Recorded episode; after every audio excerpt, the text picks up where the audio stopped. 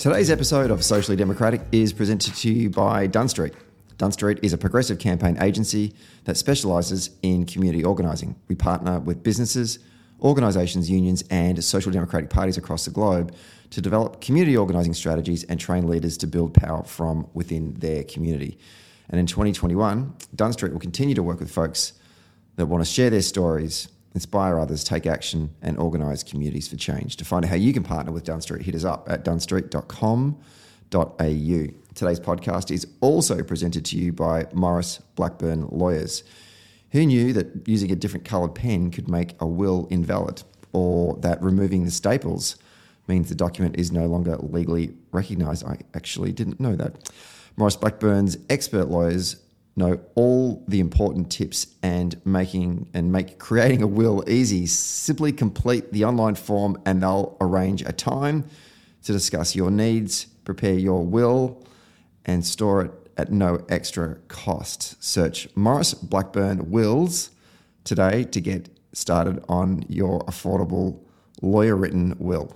Hello to all of our new listeners and subscribers who found us via our recent episode with Premier Dan Andrews, and welcome to another episode of Socially Democratic, your weekly centre left politics and organising podcast that's out each Friday and dives into the progressive campaign issues um, of the day and the people leading them from home and abroad. And what a week it has been uh, for Socially Democratic. We've gone from being a little known left wing podcast to the number one ranked uh, politics podcast in the country. And many thanks should go out to Paul Sakkal for misquoting the Premier's remarks on our show and putting the story on the front page of The Age. And then Rachel, Rachel Baxendale, who's needed to get shit off the liver and complained on Twitter about the lack of uh, airtime that she gets to ask questions of the Premier after she just spent basically about 150 days in a row with a daily two hour press conference um, with the most accessible political leader in our nation's history to which uh, you good folk then spent all of Sunday um, shit canning her tweet and sharing our episode with the Premier, which has meant that we've got thousands of new listeners, and that's so cool. So, to all of our new listeners, we say welcome. Uh, we really hope you enjoy uh, the podcast.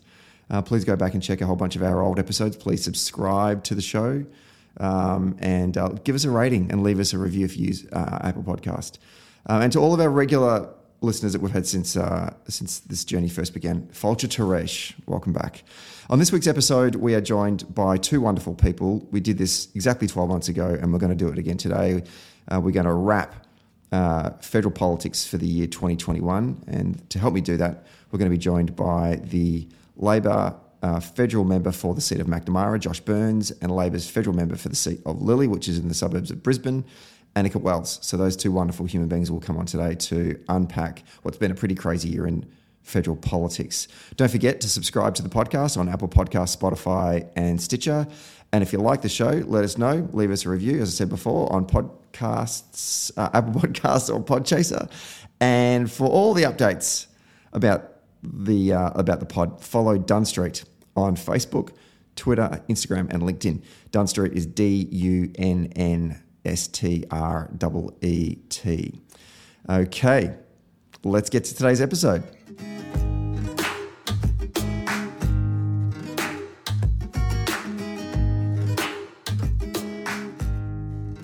Okay, we're taping this one on a Monday morning in Melbourne. Who thought it was a good idea to do a podcast first thing on a Monday morning? Um, but uh, to help me get through uh, today's episode, uh, although it took us a while to get started because we had some technical issues, uh, are two wonderful human beings uh, who were on this time last year to wrap up 2020 uh, in federal politics, and they're going to, they've clearly enjoyed it so much that they've come back again. Uh, the member for the federal member for Lilley, Anika Wells, welcome back to Socially Democratic. Good to be with you, Stephen Donnelly and the federal member for Macnamara, but it'll always be Melbourne Ports in my heart. Josh Burns, welcome back to Socially Democratic and happy Hanukkah. Stephen, as if we had a choice, as if we could say no to you. a little bit. When you sign your pre-selection form, there's actually a box you have to tick saying that you will go on Socially Democratic whenever summoned for the duration of your parliamentary career. Yeah. You you either you either pay your tithe or you go on socially democratic. There's no options. Very good. Now we are going to do a review of the year. Before we do that, though, I, I, I am interested in getting your thoughts on both of the moment that you know on Hogmanay on New Year's Eve when the clock strikes 12, 1 or yeah, 12 o'clock, uh, as we left 2020 and went into 2021. And you were probably at some party and a whole bunch of people saying, thank God 2020 is over. Glad to see the back of that. Were you the kind of person that was like, yeah, I'm, I'm with you on that? And I think that I have positive hopes for 2021. And I'm thinking more so in terms of COVID and all that kind of stuff. Or did you sort of think in the back of your mind, you know what, I think that um, this pandemic isn't aware of the calendar year and the Christian, um, you know, calendar, and probably will linger around and continue to be a bit of a challenge for us going forward. Um, Anika, what were your thoughts on on New Year's Eve as we headed into the new year? Well, bless you for thinking I was at a party with um, revelers. um, I think the twins were six weeks old at that point, so I was. Um, if I was awake at midnight, it was tandem breastfeeding. Um, I I remember we booked um, a little getaway um, for this New Year's Eve week this year, 45 minutes from Brisbane. So, obviously, on some level, I was not confident that things were going to be back to a blissful open state mm. this year. And I think on the ground, it is very evident the pandemic's not over because all of the services and all of the community centres are still dealing with um, months and months backlog of people who need assistance arising out of the pandemic, even before you introduce things like um, when the boosters are coming in, whether we've got supply for boosters, when the international borders are opening, etc. So, no, I think the fog of the pandemic never really lifted for us here. Josh? Well, what a raging night my New Year's Eve was. uh, no, I, I, was on the couch uh, and my daughter was was upstairs asleep, and I was watching some really cruddy television from memory, uh, and it was it was a it was great. I I remember a sense of a, a bit of trepidation, much like Anika, that people, especially in Victoria, were were kind of at one hand people were hopeful that the worst of the pandemic was behind us but on the other hand i think a part of us all knew that it wasn't and that that even though victorians had done something pretty remarkable at that stage of drive the number of cases down to zero uh, it was still this looming this looming thing that that cases were still escaping out of quarantine. There was a case in brisbane. There was you know there was holiday plans were sort of thrown into disarray and uh, and yeah we were our plans were were shifted. So we ended up spending a week in on a on a host farm in in regional vic which was just fantastic uh, and you know collecting eggs and feeding horses and going to see the wildlife farm in Ballarat, which has a tiger. Uh, for those of you who haven't been to Ballarat's wildlife farm, check it out. Part of uh, the natural biosphere of Ballarat. That's right. That's right. Although they've kind of got wallabies, platypus, and a tiger. So you know, it's it's all of the Australian wildlife. But but I do, in all seriousness, I do remember feeling like a bit of hope, but also this this understanding that we're still in the middle of it. And and you know, Stephen, I, I really wish that that had changed now, but I, I kind of am still, I still feel like this thing's got a bit of a way to go, and and I, but I, I do think people are are a bit tired Uh, a couple of things to pick up on that. First one, collecting eggs and feeding horses. Were you in the plot of an Enid Blyton novel by any chance? you know, my daughter was was two and a half, and and collecting eggs was a whole hour of activity. And and although although we did give her the bucket to carry back to the farmhouse, and or the basket, and let's just say a few of them were a little scrambled by the time by the time we got back to the farmhouse.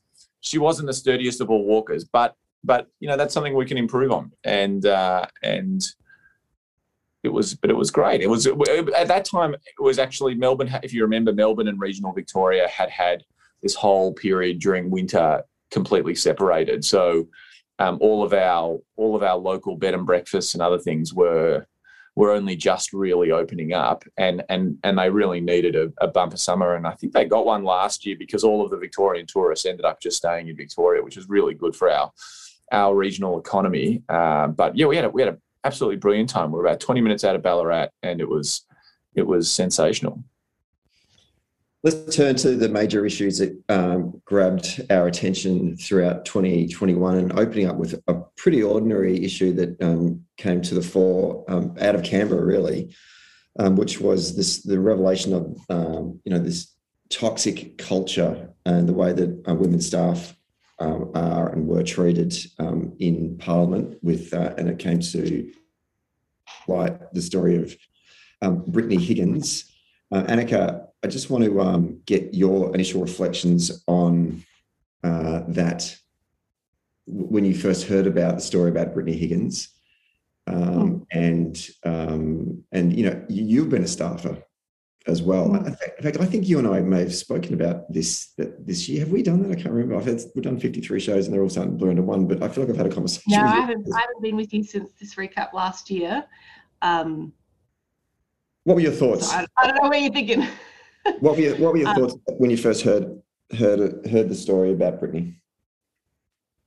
Well, I think one of our um, colleagues summed it up best when I came back to Parliament this year uh, after parental leave for the Women's March, and they said, "Welcome back. We work in a crime scene. We our workplace is an actual crime scene, and Unfortunately, I think it has been like that for decades, but this particular story, when Brittany Higgins came forward, um, really lit the tinderbox and has now produced the Jenkins report, um, which 1,700 people contributed to, which I think is no small feat when you think about what it is to um, either write a submission or um, attend a meeting or a Zoom and talk about those sort of horrifying experiences, but to, to, to be brave and to do it anyway in the hope of contributing to a safer workplace and a better democracy because it's not just any workplace. I want to just want to credit all 1,700 people who did do that this year in the hope that we would um, get something better out of it. Um, the message of the report is that everybody working in the building has to lift their standards of behaviour, um, and an extraordinary level of bullying and sexual harassment was described, and we've got to do something about it. What I worry is, um, based on form, where the Prime Minister had the Respect at Work report, which signalled all of these things broadly, sat on it for 15 months, put it in a drawer, hoped it would go away, only addressed six of those 55 recommendations when absolutely forced to when Brittany Higgins first came forward, that he's very much hoping that we all forget about this across the summer and it isn't something that he has to address. I think it's one of those classic examples of, of he's choosing to vacate the space. A leader would say, right, this has happened. It's happened on my watch. Maybe I'm not personally responsible for all of it. Maybe my political party isn't personally responsible for all of it, but it's the parliament that I lead. So I am going to lead the solution. Whereas all we saw from Morrison last week was him saying, right, well, this is everyone's problem, isn't it? Everyone's got a mess here. And it's on all of us collectively, gestures vaguely around the building to fix it, but nothing concrete, nothing tangible um, so far and it, it has me really worried. Uh, Josh, the response by Morrison at the time, um, were you surprised by you know the, some of the remarks that um, Anika's just made there about them trying to brush under the under the carpet? Um, how how would you critique Morrison's response to um, the, the, the handling of Brittany's um, complaints?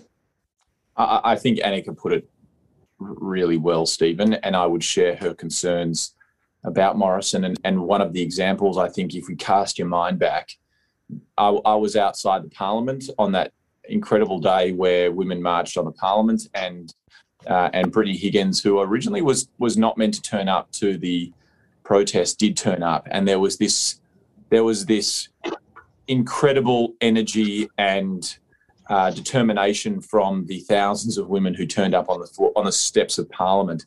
And when Brittany spoke her, her it, it, was one of the most memorable and powerful speeches I, have ever ever witnessed, and and there was a moment there, there was a real moment there where I think the prime minister, as Anika quite rightly uh, referred to, could have met that moment, and he could ha- he could have uh, he could have grasped it, and instead you remember his reaction was to say in the federal parliament after Brittany Higgins did her speech was that such marches, uh, not in Australia but around the world, are met with bullets nearby. Yeah. nearby, and and I think that downplaying and that that that attempt to um, to tell women that you should be appreciative of how things are, not what they should be, was significant, and it reflected his attitude uh, to the to the broader issue. So. I, I, have great concerns about his ability to manage and even understand fully the implications of, of his attitude to this. Uh, and I have no confidence in his ability to uh, to change it, nor do I have any confidence in his willingness to change it. So it is a real concern. And uh, yeah, I think Anika was spot on in her summation on it. And what an, you know, if that, if you think about it, if, if Albanese was prime minister and these revelations came about, you know, under a Labor government, you know, what a terrible uh, piece of information to be confronted with. But the fact that instead of actually meeting that moment and going right, well, we need to we need to do something about this. And in fact, it's not just Brittany, but obviously clearly this is happening throughout this workplace, and this is something we need to address and sh- and not just do it in a performative way, but actually let's create systemic change. But for the Morrison government to just really kind of say, let's just ride this out, you know, let's just try and deal with this. And what I found was remarkable was it really, I think it dragged on longer than I think that they thought it was. I think they looked at it as a, how can we solve this as politically. But and maybe this will be a two or three day story and we're done, but it wasn't because it really did. It set the t- I think it set the tone for 2021 in which Morrison has had a shit year.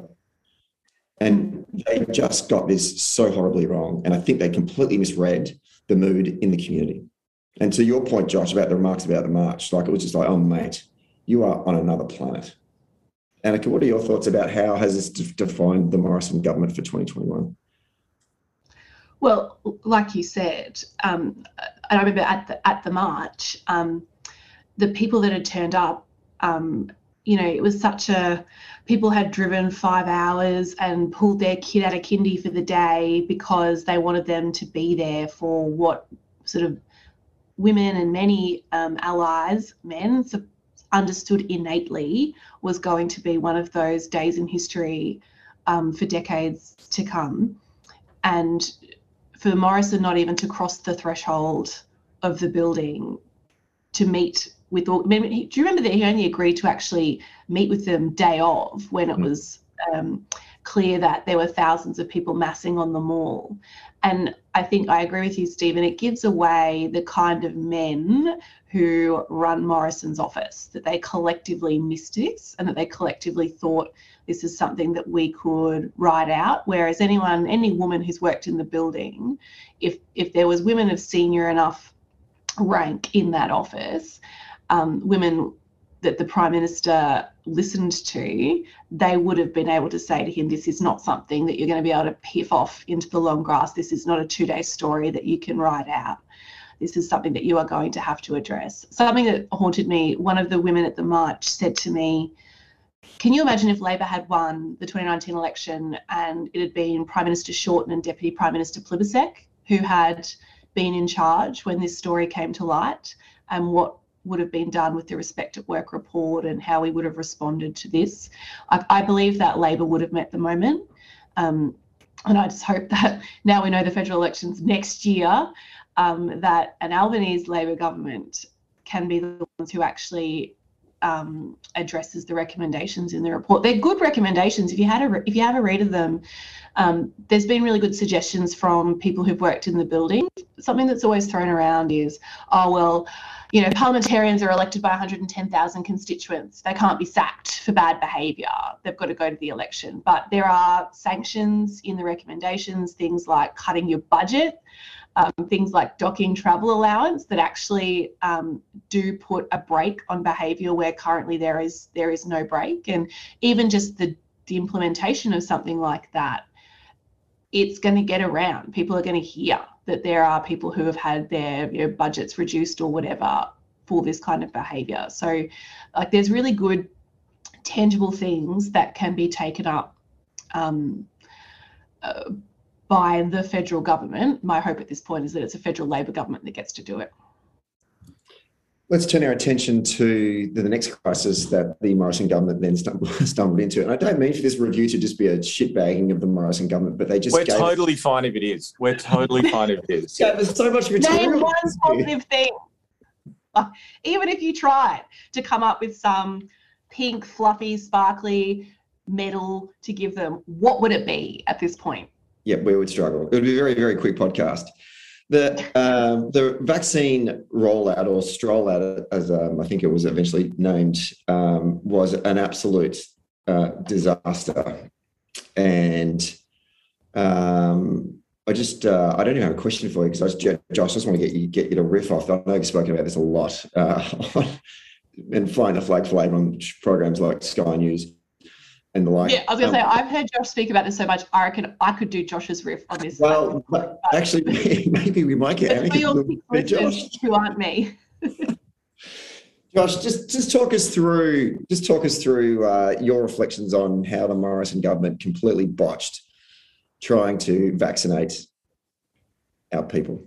I remember at the start of the year, the Prime Minister said that his number one job was to get Australians vaccinated. And what followed was every single day a complete and uh, 100% focus on political messages, not on actually getting the details right.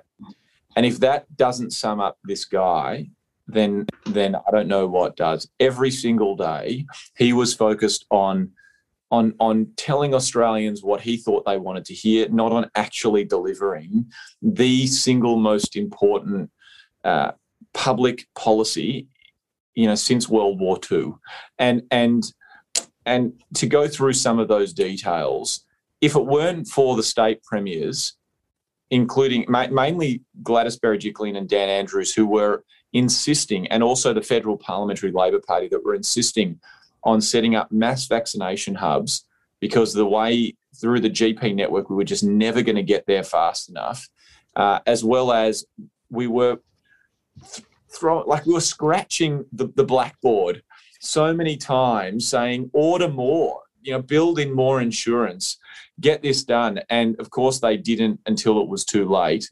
And what we had was was was Victoria and New South Wales have the only uh, OECD country to have a recession or a retraction in the economy in the September quarter, uh, and and so much pain and so much pain, not just economically, but for our own well-being in in our two major states that could have been avoided. We, we look at where we are now, and it is a full credit to Australians for going out and, and doing their bit and getting vaccinated and and they're going to get boosters as well. And we've got a new variants and other things to deal with. But but what we didn't have was a federal government who had planned, who had done the work, and who was focused on the detail, not the politics. And and throughout it, the thing that was the, the, the biggest crime of it all was, despite the complete failure of their own responsibility of making sure that this thing was watertight from from the very beginning to the very end. Uh, despite their failures of, of public administration, thankfully the states stepped in and actually helped deliver this thing through mass vaccination hubs and also the mandates, because that was a big reason as to why people got vaccinated, not because of Scott Morrison's uh, original plan. Was this constant sniping and playing politics during the pandemic? These people were, were you know, th- these are the people who who who contribution to contact tracing was the app that still doesn't work. Mm-hmm. And they were criticizing Victoria for contact tracing. Then in vaccinations, they were criticizing the Victorian government for they're really difficult decisions in order to manage the pandemic pandemic in the best way possible without actually supplying the most important tool to get us through it. And I, I found it I found it arrogant. I found it uh, I found it insulting, and I found it to be one of the most uh, nasty displays of governance um, in in our country's history by a group of people who had no reason to be arrogant, no reason to be nasty, and should have shown the humility that their actual output deserved. Anika, I'm keen to get your thoughts on this because you know it really was a stroll out um, delivery, and I think the urgency kind of started to lift. Certainly here in Victoria, when we entered into the most recent lockdown, and it became became quite clear to us that um, we weren't going to get on top of the numbers this time, that it was just too great, and that the only way we were going to get out of this was through um, putting jabs in arms. And that became the sort of the thing. But what's the experience been like in Queensland uh, and in terms of both urgency, but also the delivery of vaccines to Queenslanders by the federal government? I mean, how have you found that um, that relationship between Morrison and say the Bly uh, and the um, uh, Palaszczuk government uh, with with with you know the coordination of trying to get uh, the vaccine to into the arms of Queenslanders. Yeah, Queensland experienced vaccine shortages for months on the back of the Morrison government's failure to procure sufficient vaccines at the earliest possible time. Um, I haven't forgotten that Greg Hunt ignored Coro from Pfizer about getting more um, Pfizer into Australian shores. I haven't forgotten that um, Pfizer and other companies said that they had every other head of state on the phone multiple times trying to shore up supply for their countries, and Scott Morrison couldn't lift the phone. How many calls did he make for Matthias Cormann to tee up that OECD gig? Was it 42? 42 calls to give it, get make sure that his mate got an international posting, but not a single call for vaccine supplies to Australia. Shows his priorities. I think. Um, I mean, Queensland escaped any kind of um, long lockdown, for which we are very grateful. But um, we do have vaccine hesitancy up here, and there's probably about about a 10% rump left at this point of people who are hesitant about the vaccine, and and they are making those decisions as we head towards what is meant to be. I think they're updating this today, but at the moment it's meant to be a 17 December opening of the borders, and um, the prime minister is is the person who has allowed misinformation to flourish, uh, a nourishing vaccine hesitancy, and the prime minister has allowed that misinformation to flourish from his own people, from his own senators, from his own MPs, and to look at that through a really cynical lens. He's doing that because he wants their vote or their preference at the election because he knows that this 10% rump of protest votes um, vote Palmer or they vote One Nation or they vote um, up here Campbell Newman, um, who's running again this time. And he knows that if he lets those people um, think that they're voting to blow up the government, they're voting against the whole show, um, they're voting, you know, um, they're voting Palmer to, to send all of us a message, he will get their preferences because that is what the Palmer how to vote tells them to do. So I think it's infuriating. It's it's that he uh, is allowed to do this. He isn't held to account more for it, and that he uh, architects a regime where um, he thinks he encourages people to think that they're um, blowing up the system by giving a vote to someone like Clive Palmer when actually they're ensuring that Scott Morrison remains the prime minister, and that is a very live um, issue for us um, for the federal election, particularly, I mean, a seat like mine has about a 10% protest vote. Um, so what, what, those people choose to do, um, Morrison's playing footsie really deliberately with them. Um, and it's something we're going to have to work on. Um, we're going to have to spend money telling people that's what's happening and um, letting people know that a vote for Palmer is a vote for the status quo um, or a vote for One Nation or a vote for Campbell Newman is a vote to keep Morrison in power, not a vote to blow up the show. I want to get your thoughts on this, Anna, because I've just been thinking about this over the last couple of uh, days. Certainly, the experience here in Victoria with the Victorian state libs is they're they're also playing footsies with this anti-vaxxer constituency, which in the end I think will make up probably uh, as a voting bloc will be about five percent of the entire Victorian electorate. If you were to frame an election in which you're pitting yourself as a either a pro-vax party or an anti-vax party, and the pro-vax party then has got the ability to pull out 95% of the electorate, and the anti-vax party can only get five. You're in a you're in a you're in some serious shit if you want to try and return some seats. We all know that because we have compulsory voting, you need to appeal to the centre.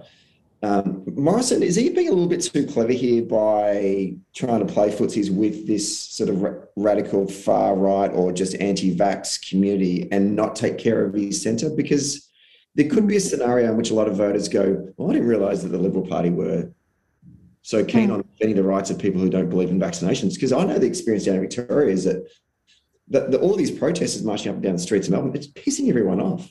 Like, mm. I, I, know Liberal Party um, friends of mine who are going, I'm not even voting for the Libs this year, just because they'll sideline themselves with this group. And I wonder if Morrison's making the same mistake. He's probably getting a little bit too cute here. Or is he doing it because he needs to, because he's worried about his base? As in, is he worried about his core constituency? He might be mm. losing some of those votes, so he needs to find new votes, which happens to be in this sort of, as, as you've listed, the Campbell Newmans and the One Nations and Cal, uh, United Australia Party, all that kind of stuff. Yeah. First principles, I would hope that doing the wrong thing will eventually get you some bad karma and some foul electoral consequences. So I hope that um, the Australian people will see through it, and particularly, like you say, the sensible centre who want uh, life to return to normal and not to see their leaders play footsie with extremists for votes. Um, we will see, I guess, because Morrison has success doing this. I mean, look at the federal Liberals' approach to climate policy. They have people like Dave Sharma or Katie Allen or Tim Wilson out there calling themselves modern liberals, saying they believe in the climate emergency, saying that they work in the team to secure climate action. And they have Keith Pitt and Matt Canavan in they sit in the same party room out there calling for nuclear plants and saying that climate science is a hoax and they're not convinced um, of the science. And they all sit in the one party room, and that is an acceptable spectrum for the federal Liberal Party to be expressing um, as the one electoral platform. And you know, consider the experience. Someone like Josh or I said four words outside the Labor electoral platform, we would get a you know, rookie MP contradicts leader, trouble in paradise um, right. story immediately from certain um, corners of the of Ozpol. So I was I make that point because he has success in doing it. They continue to do it in the climate space. So why would he not try it in this space if you are someone without any kind of values and will do anything to win at this point? I'd also make the point that Morrison has told his party room numerous times now that it is a narrow track to victory, and by that he means, you know, whatever it takes to win the six or seven seats at play is what he will do, whether or not it contradicts a national message, whether or not it lifts up our country, whether or not it is best policy or good practice or um, a forward moving righteous thing to do for the country. He doesn't care. He's just there to win those six or seven seats. And, and if he thinks that that particular percentage of protest vote would affect the outcome in Chisholm, that's what he'll do. Josh, is Morrison playing a dangerous game here? Uh, he, is he Anika is spot on. He is he is dogmatic about winning, and he will do what he thinks to win. It doesn't matter how divided the country gets. But but uh, uh, taking a step back, I, I, also think he has a big problem in some of those inner city seats, where the more he appeals to the rural or uh, or regional parts of his base via people like Barnaby Joyce and Matt Canavan and others who are seeking to undermine the importance of some of the issues that people legitimately feel in other parts of the country. He alienates people in the city, and I think that's why we're seeing uh, we're seeing a real groundswell of of people who who are not liberal uh, and who are who don't recognise the Liberal Party anymore. Now, is that the the long term solution to our politics to have a whole lot of sort of quasi diet coke liberals in the parliament, like um, you know people who are former members of the Liberal Party who are now sitting on the crossbench. Uh, I mean, I, I'm not sure. I believe in Labor governments, and I believe that our country is better and fairer and stronger for having Labor governments, uh, not for having sort of diet coke liberals sitting on the crossbench. Um, but but I, I think regardless, it does tell you that that that that the Liberal Party is unrecognisable to many people in the city. That the people who voted for Peter Costello are taking a good, hard, long look at the federal Liberal Party and seeing if they want to vote for them again in Higgins. And I think I think Labor is a real shot to win the seat of Higgins. Uh, people people, uh, you know, it will be tight. Uh, there are only really two people who can win the seat of Higgins. That's Katie Allen and our uh, brilliant candidate, Dr. Michelle Ananda-Rajah. Uh, and and and it will be really tight. Uh, but we are a chance to win it because of that exact reason that, that the Liberal Party is unrecognisable to many people in the city. So I think I think that Morrison, Morrison, you know, this has been a difficult political conundrum for the Labor Party as well. We have to find unity across the country. Uh, but but government is hard, Stephen, and we all know how hard it is to govern. In Victoria, we don't govern via winning seats in the city. We govern by winning seats across the entire state. Daniel Andrews is is the premier of Victoria, not just because he holds seats in inner city Melbourne, suburban Melbourne, but also in regional Victoria as well. Uh, we don't hold government in Victoria without Ballarat, Bendigo, Geelong, uh, and other parts. Um, and we don't, uh, we don't, we won't win government unless we're able to unify people across the country. And I think that's a great challenge, but also, uh, but also something that that that if we are able to think through it, and we are able to unite the country, then we are worthy of government. And I think that's one of the the, the exciting but also difficult things of being in the Labor Party is that we we seek to be that unifying factor across the country. And sometimes we get it right and sometimes we don't. Morrison isn't seeking to be the unifying factor. He's trying to put us into so many different pieces that he kind of stumbles across the line and gets there because it's in so many fractious places that, that, the cards kind of land in his favour. So it's it's it's a it's a complex electoral picture, but I, I still have hope and optimism that we can we can and will find our way through it. Turning to economics for a moment, JobKeeper uh, ended in March this year, uh, well before New South Wales and Victoria went into a longer um, winter lockdown. Anika, your thoughts on the decision by the federal government, who are always trying to uh, uh, uh tout their economic management, leaving so many vulnerable Australians exposed during a global pandemic. What were your thoughts on that decision made by Josh Frydenberg and the government? Well, if there was ever an example, a policy example to blow up the mistaken belief that Liberals are superior economic managers, it would be their JobKeeper policy, which, you know, there were a lot of problems around the rules from the start. Um, I would cite people like the Dnata workers um, at Brisbane Airport and other airports across the country who were excluded, university staff who were excluded, casuals who were excluded, the increasingly large proportion of our economy who work in the gig economy, um, people working in the arts were refused JobKeeper entirely. Um, entire industries decimated because the government refused to accept advice or correct um, exclusions where they needed to. Um, and then subsequently, obviously, we've found out that JobKeeper was given to hedge funds. JobKeeper was given to investment banks. It was it was used to pay executive bonuses, and and many of those um, executive bonuses have not been repaid to the taxpayer. $27 billion in overpayments to firms that either didn't qualify or whose profits actually went up during the pandemic. And if those payments had been better targeted or if there had been a better system of checks and balances imposed by the Morrison government, um, then we would argue that many more Australians could have been assisted by JobKeeper instead of being left high and dry with no support, particularly like when you said this pandemic rolled into an entire second year. Josh, I just want to get your thoughts on on this, and actually, Anika, jump in when you want as well. The the notion of uh, economic management and the way that we, uh, if you're wanting to be the government, uh, and presenting an argument to the populace about how you can manage the economy and you know keep uh, the deficit low and have a budget and surplus and all that kind of stuff has meant that Labor all through the 2010s is it really had to try and work out how the hell do we do all these spending programs whilst at the same time not blowing the budget right. Um, and we'd always get criticised that you know, tax, you know Labor Party is going to be a high taxing government. You shouldn't vote for Labor Party, yada yada yada. And then all of a sudden, I feel like the rules have changed. It's like as if they've it's like as if it's when they brought in the three point line into into the NBA. All of a sudden, everyone's just throwing it from downtown, right? Because all of a sudden, it doesn't matter. Cash is cheap. We're just going to blow billions of dollars wherever we like now. All of a sudden, and I don't think that this time around the Liberal Party can run that line on Labor going into election about how to spend money or how to spend taxpayers' money.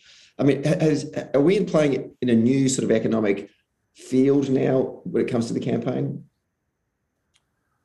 Uh, uh, the, the, the myths of fiscal policy in this country are well and truly blown up to smithereens. Uh, this is the highest taxing, highest spending government in the history of our country, and and if Scott Morrison thinks so little of Australians that they don't, he doesn't think they'll remember the fact that he has racked up a trillion dollars worth of debt, then you know he's he really it shows you how little he thinks of us of the Australian people. I, I, I think that um, I think that it is a big tool in their arsenal that is that is no longer there. That they can't run this election on debt and deficit. I don't think that we need to run an election on debt and deficit because I don't think that people.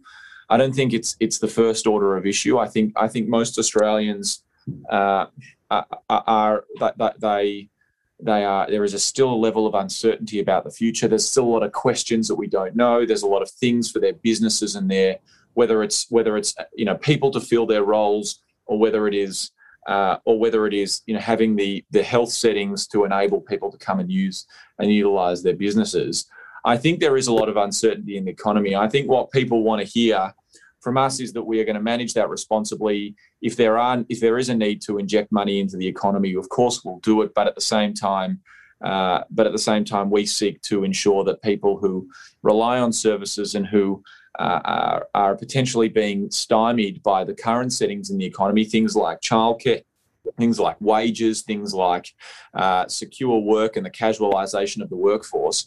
I think we we are building a really strong case to, to the Australian people and the Australian economy that says, look, these people are full of crap, right? Mm. They've been they've been telling this bullshit about debt and deficit for a decade, and they are the highest spending government in the history of, of, of our country.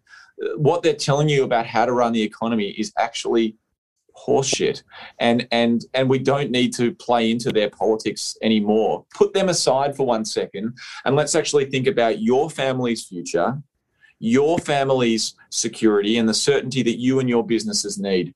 And I think that we can have a very compelling story about the future of work, the future of pay, the future of uh, gender equity in the workplace, and the certainty that people are desperate in our economy. And you know, I, I think we can dismiss their their their ridiculous attacks on us. Um, and, and the final thing I'll say on it is, you know, it is telling that Morrison would would attack the way in which Labor I mean, if you asked him today, he would point blank say the way Labor managed the global financial crisis was reckless and irresponsible. He would he would he would tell you that lie to your face because he's so partisan over over what is sensible and real. And I think we need to rise above that, Stephen. I really think this election and our big challenge as a Labor Party is to rise above his bullshit and to and to uh, have confidence in ourselves and the Australian people that we can get this done and that we can manage the future of the economy and manage all of the future uncertainties because it is only the Labor Party that does these things properly and it is only the Labor Party that has set forward the sort of fiscal policy that has steered us in the right way throughout this pandemic and it will steer us into the future. In the 2019 federal poll, I don't think I took the United Australia Party um, and their campaign seriously enough.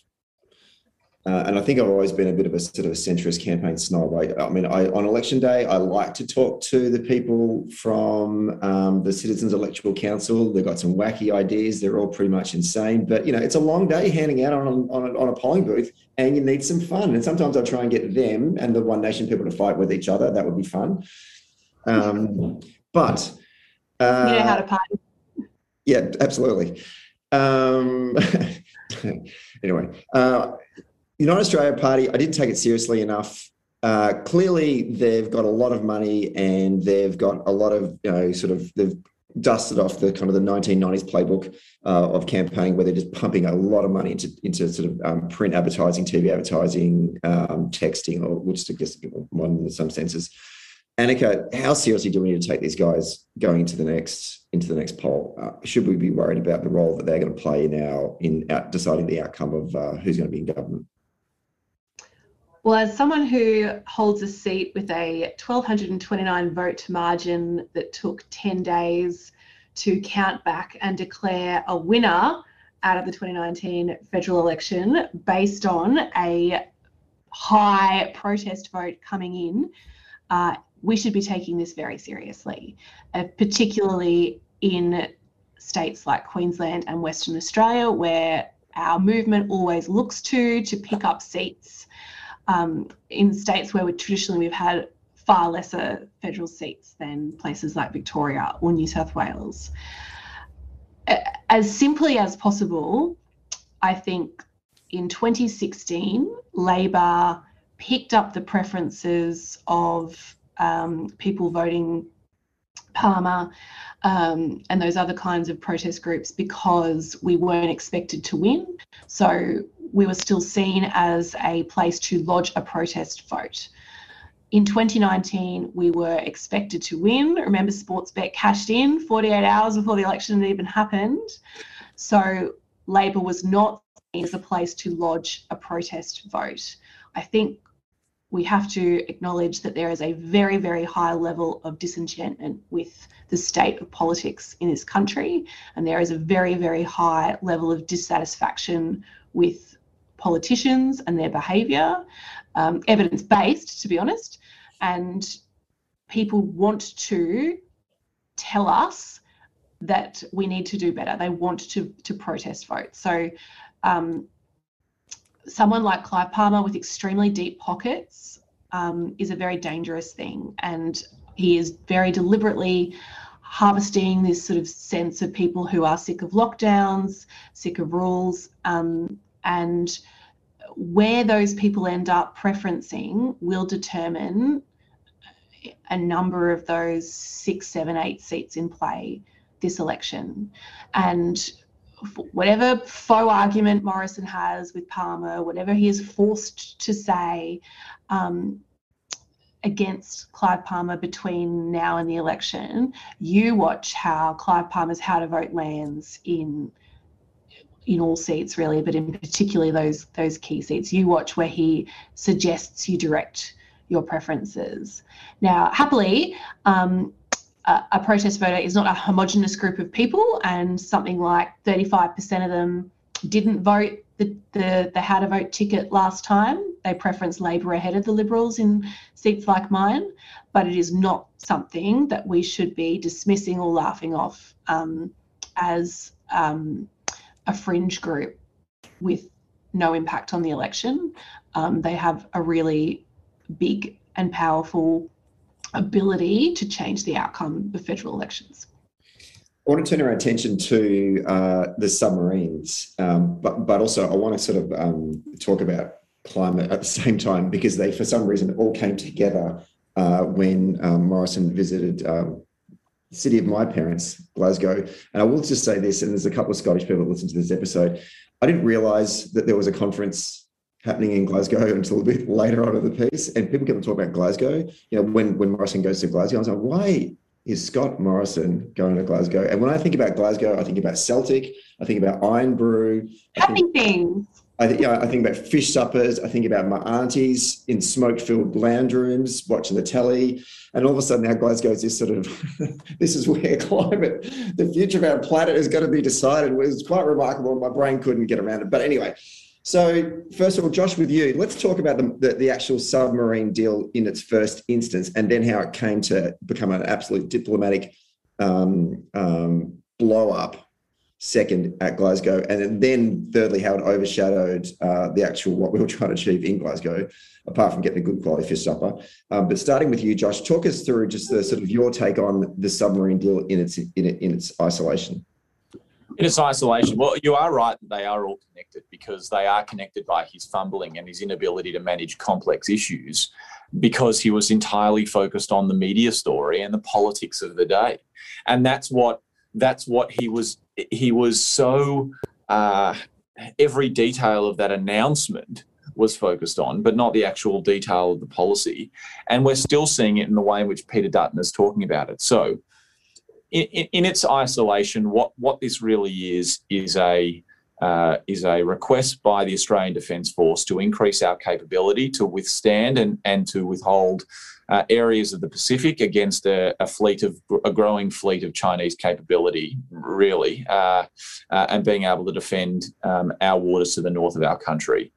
Now, now there are there are legitimate defence uh, questions that that that a, a, a you know nuclear powered submarine would be able to answer, and I think that Labor Party has been quite sober in in thinking those things through and, and being willing to work with the government on the on the proviso that it doesn't result in a nuclear energy industry in Australia, it doesn't break any nuclear proliferation uh, uh, treaties that we are currently signatories to, uh, and most importantly, that we, we, we absolutely don't use it to acquire nuclear weaponry in Australia.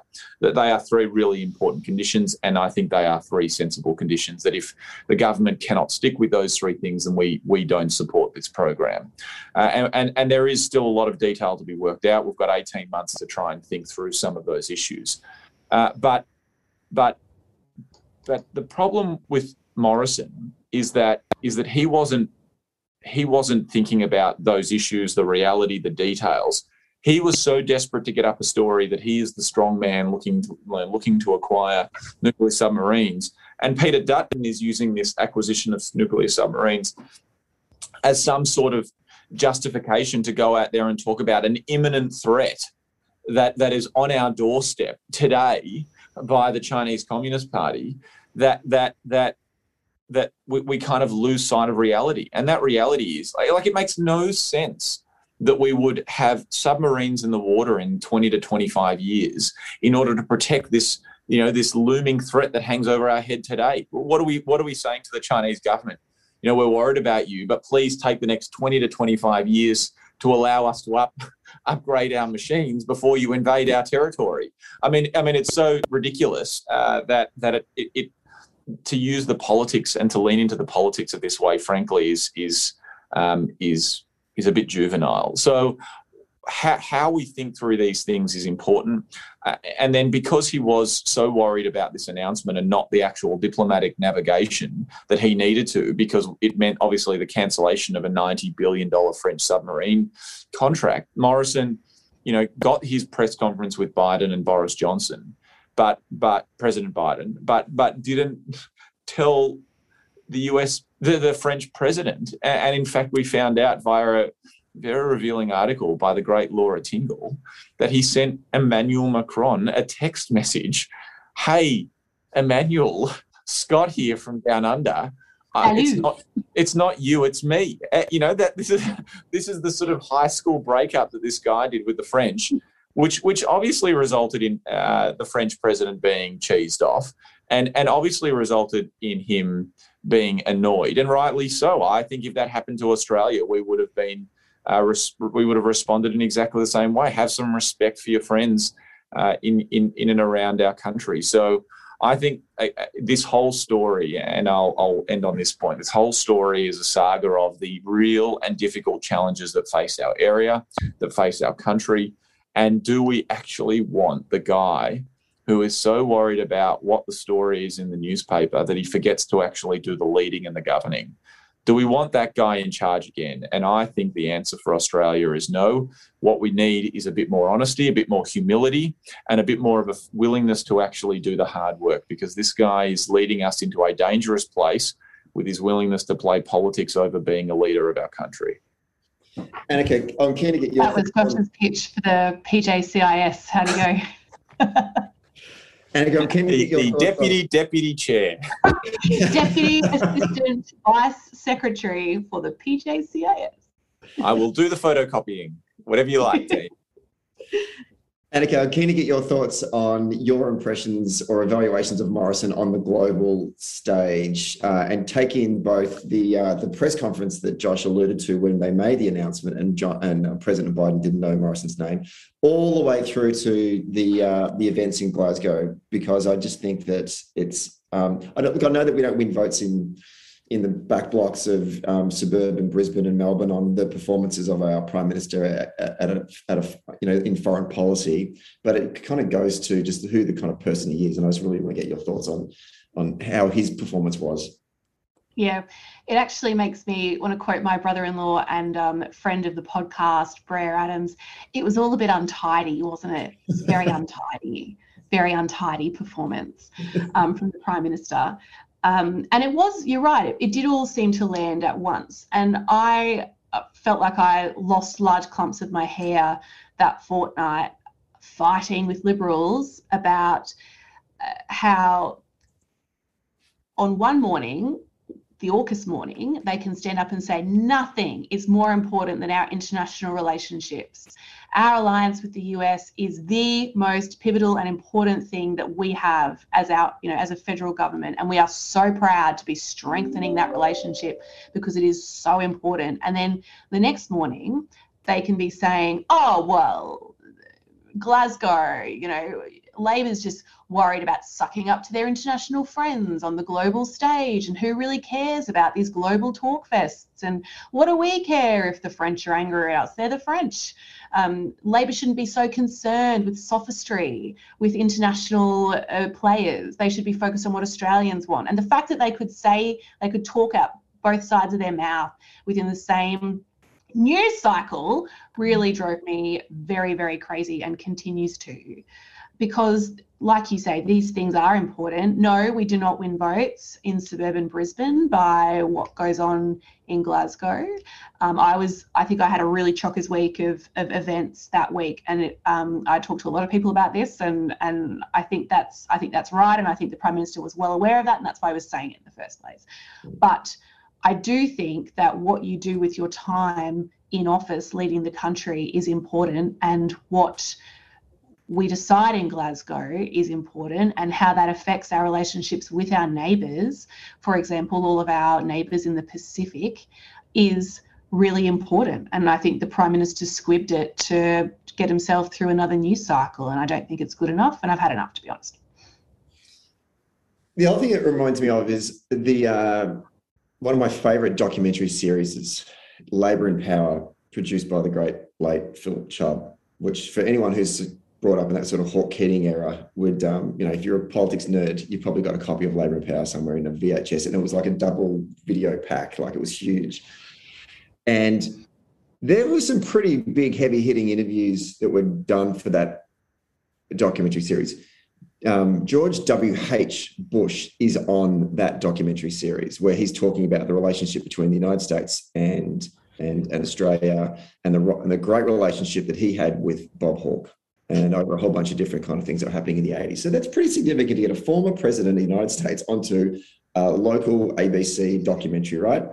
Could you imagine uh, Joe Biden even if would he do a document would he give an interview for an for a, for a documentary about Australian politics when he doesn't even know the name of the prime minister in Australia thinking back on the foundations relationship between the pivotal relationship between Australia and the United States it's just it's so freaking embarrassing that I just can't as I, as you've said uh, Anika I just can't wrap my head around how pathetic it is. But anyway I digress. Um, climate change. Last thing before we move into uh, our um, uh, yearly awards, um, uh, climate has obviously sort of been that conversation that's trying to be the number one conversation, but it gets overshadowed by all the stupidity of um, everything else that's happening in in um, in the world in the last twelve months. Um, but the Labor Party's obviously made a big announcement uh, over the weekend, or just late last week, around um, our emissions for 2030. Um, I haven't got this question in your list, so you're going to have to just talk off on, on your feet. But I know that um, both. I just want it did happen late, so I didn't have a chance to write a question about it. But I do want to get your reflections on it because obviously, I don't think we talked about it the environment when that Glasgow stuff happened because of all the fallout with Macron. Uh, and I just want to get your thoughts on um, on that, and then maybe thinking about what the future looks like going into 2022 for Labor and for a future Albanese government. And I'll throw to you first, uh, Anika, and then I'll come to you, Josh. Uh, I'm seeing Josh stretch his arms and wind up for a big swing on climate policy. um, I think this one is um, a really difficult plane to land. I think that everybody who has worked really hard on this has done a really good job landing the plane because we know as progressive people that we have to act on the climate emergency and we have to do it in a way that is um, meaningful, but also tangible and sensible in order to bring everybody with us because we can have the most beautiful climate policy going around if it sits at the bottom of a drawer in an opposition office and unfortunately that's been the case for us for too for too long so I feel good about it. I feel good that so far the reaction has been good, particularly from business communities. That's a big difference, a big point of difference for us um, when we take the policy to the election compared to the scene in 2019.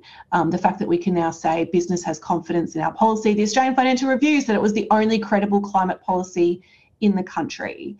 Um, and I have every faith that the people working on it actually believe in the climate emergency and want to do something about it, and that this is the policy that will get us to government to act. Um, I had a um, branch event yesterday with my branchies, and people seemed pretty happy. So um, I'm looking forward to having constant argy bargy with my Liberal opponent about two alternative policies for our climate future at the election. Yeah. Josh? Uh, the, the, the big things in our financial institutions are always done by the Australian Labor Party, Stephen. I mean, if you look back at the even even if you go back as far as Howard, I mean, what are what are the great financial reforms of the Liberal Party other than the GST? Like like is there is there any structural reform to our economy? I mean, Frydenberg and Morrison have have brought in, brought in sort of minimal tax cuts to middle income earners that that are already being used up and the economy has already gone backwards. So it's you know it's a short term policy, but it's not really the sort of long term structural reform that our economy requires. Climate change is the most important structural reform that we are going to have to do for our economy to be able to tap into global demand and tap into the expectation and the markets of, of not the next one, two, but five, 10, 15, 20 years. It was Whitlam who pivoted towards Asia. It was Keating who floated the dollar and it's going to be an Albanese Labor government who uh, realign the economy to ensure that Australia doesn't miss out on a um, more renewable future. And with cheaper energy comes more opportunities for manufacturing, comes more opportunity for businesses.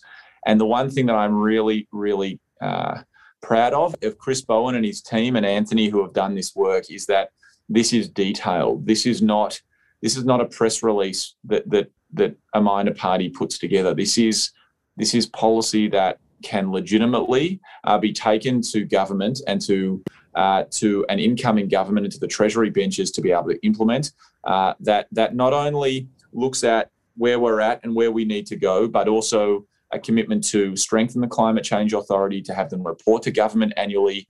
Uh, if you want to see where our intentions are, it's not only to do this because it's an irritant for five or six seats. It's we want to lead the world on this. We want to actually host the COP conference. We had Glasgow in COP 26. We want Australia and COP 29 to be on our doorstep and to be here and to actually have an Australian minister uh, to be leading the international negotiations and efforts to try and move the country forward. Uh, we could be uh, to climate change and renewable energy what Saudi Arabia was to oil. It, it, really is that important for our economy and the future of our country. And I think we are, and Anika said, we've landed the plane correctly. Uh, we've got uh, ambition, but we also have policy. Uh, and it is the most important structural thing that we can do for our economy to ensure that Australia actually is aligning ourselves with the demand of the next 10 years. So I, I think I think I think people can have confidence in us, and I think that people uh, can be optimistic and hopeful about what our climate policy and our economic policy is going forward.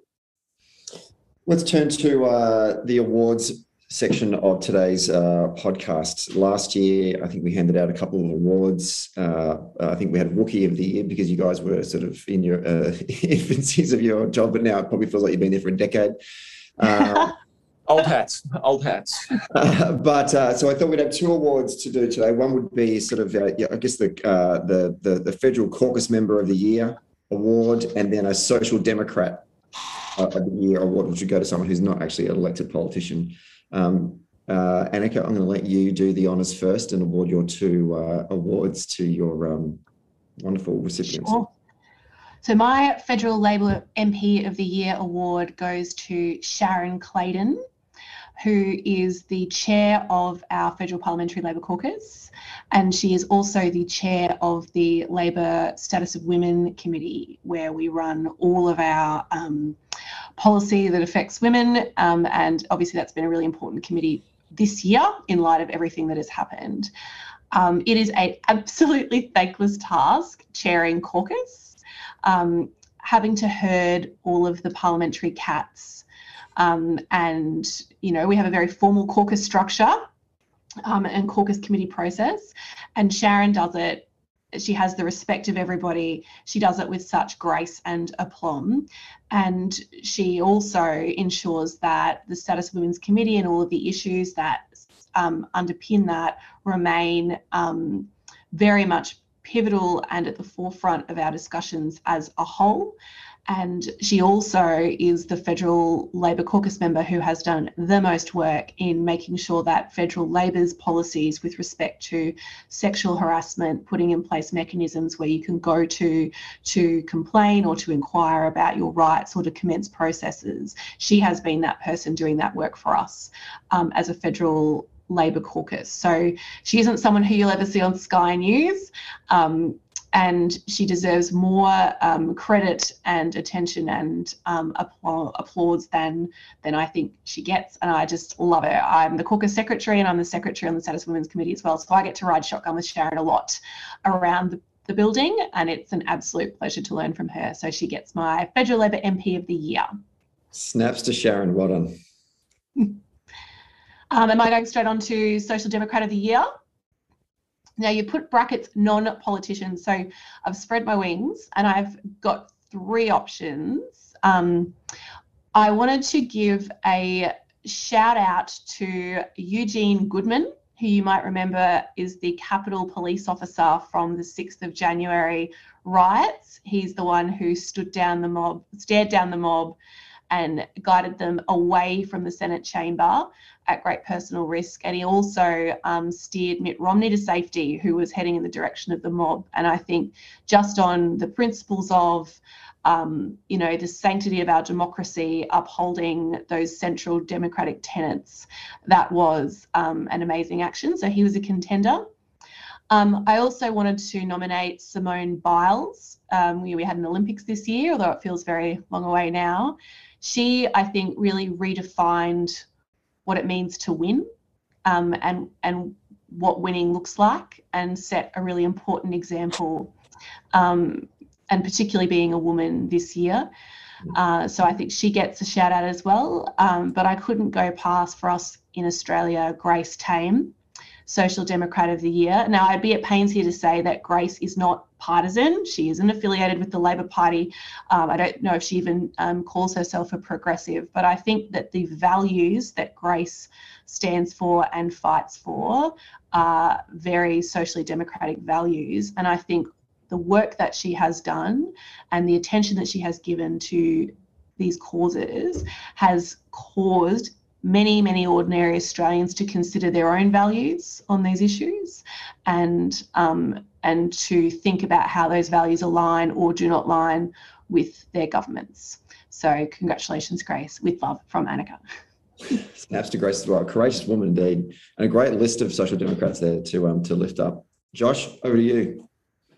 Well, uh, I, I also had Tame in my in my uh, notes and I would just echo Anika uh, on on Grace Tame. Uh, she speaks truth to power and does it in a way that is authentic and mind-blowingly uh, powerful. And uh, she is she has already and will continue to change our country for the better. So more power to her. She also liked one of my tweets, which was the highlight of my year. Um, I remember that. I remember yeah, that. That was very exciting. I can't remember what tweet it was, but but I, I, I got this little notification and I, I may have done like a little fist pump in the air. Um, so yes, that happened. So she's, that happened. She's, she definitely, um, but I do have one other that I'll come back to, but I just wanted to echo Anika. That is a fantastic nomination. Um, the ALP members, I'm going to go three of them. The, the team, the Northern Territory Labor team, uh, both, uh, which includes Luke Gosling, Warren Snowden, and Malarndirri McCarthy,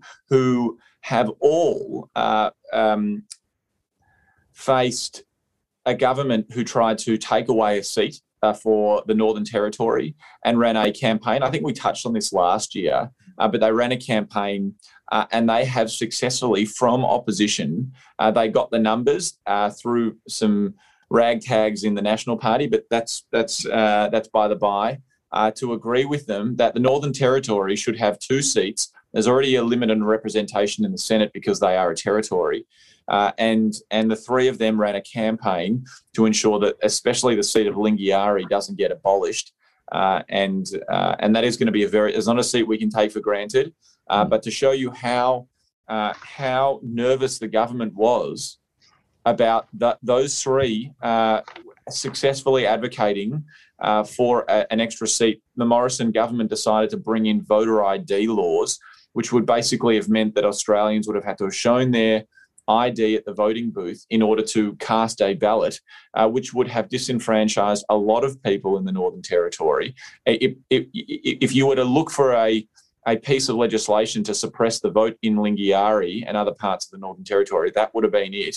Hmm. Uh, it was a very, very cynical and ugly piece of legislation that that was uh, that was as a, res- a direct result of the uh, two seats being won in Northern Territory. And yet again, the Northern Territory Labor team uh, stared them down and got that bill taken off the table, uh, again, with some good work done by Don Farrell and others. So I would pay uh, homage to uh, our friends up the north uh, and say well done on two massive victories for the Northern Territory.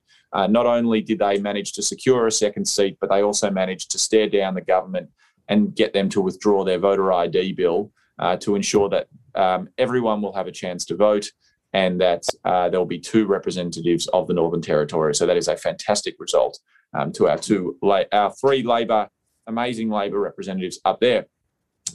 And the only other person who I would add to Grace Tame would be Dylan Alcott, who I think uh, I think um, has has been a giant of Australian sport and uh, someone who is extremely authentic and who has uh, and who has demonstrated through all of his things what is possible. Um, and and if that isn't a little bit on the social democratic uh, um, angle, then I'm not sure what is. He he he he has been about what what we can be. Uh, and, and what we what we aim to be, uh, and and doesn't get bogged down by uh, by some of the things that, that constrain us in our day to day lives. And I think that is a, a good shining star and a good northern star for us to follow um, to ensure that we, uh, as we go into the next year and we go into the future, we are we are not just limited by what is, uh, but we we imagine what can be, and we put our heart and soul into it, just like what Dylan Alcott has done over many years uh, in an in an, a truly amazing career. Here, here. Anika Wells, Josh Burns, once again, it's been a pleasure. I think we're really over time today. I know you probably got a whole bunch of pressing meetings that you're all running late for now, so I do apologise in advance for that. But it's been wonderful to see you both, and uh, also wonderful to review uh, 2021. I wish you both a ha- happy and healthy festive period and a um, successful 2022 in which we elect an Albanese Labor government, hopefully at some point in the early months of uh, 2022. I look forward to reading the controversial parts of this interview in The Australian. Stephen, Merry Christmas, Happy Hanukkah, Anika, always a pleasure, and uh, we'll see you both soon. Yeah, here's to a much, much happier 2022. Yeah. Cheers, guys.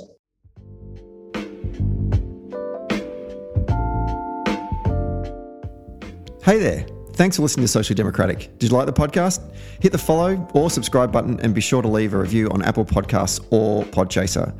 And to get all the latest updates on Socially Democratic, follow Dunn Street on Facebook, Instagram, Twitter, and LinkedIn. And we'll see you next Friday.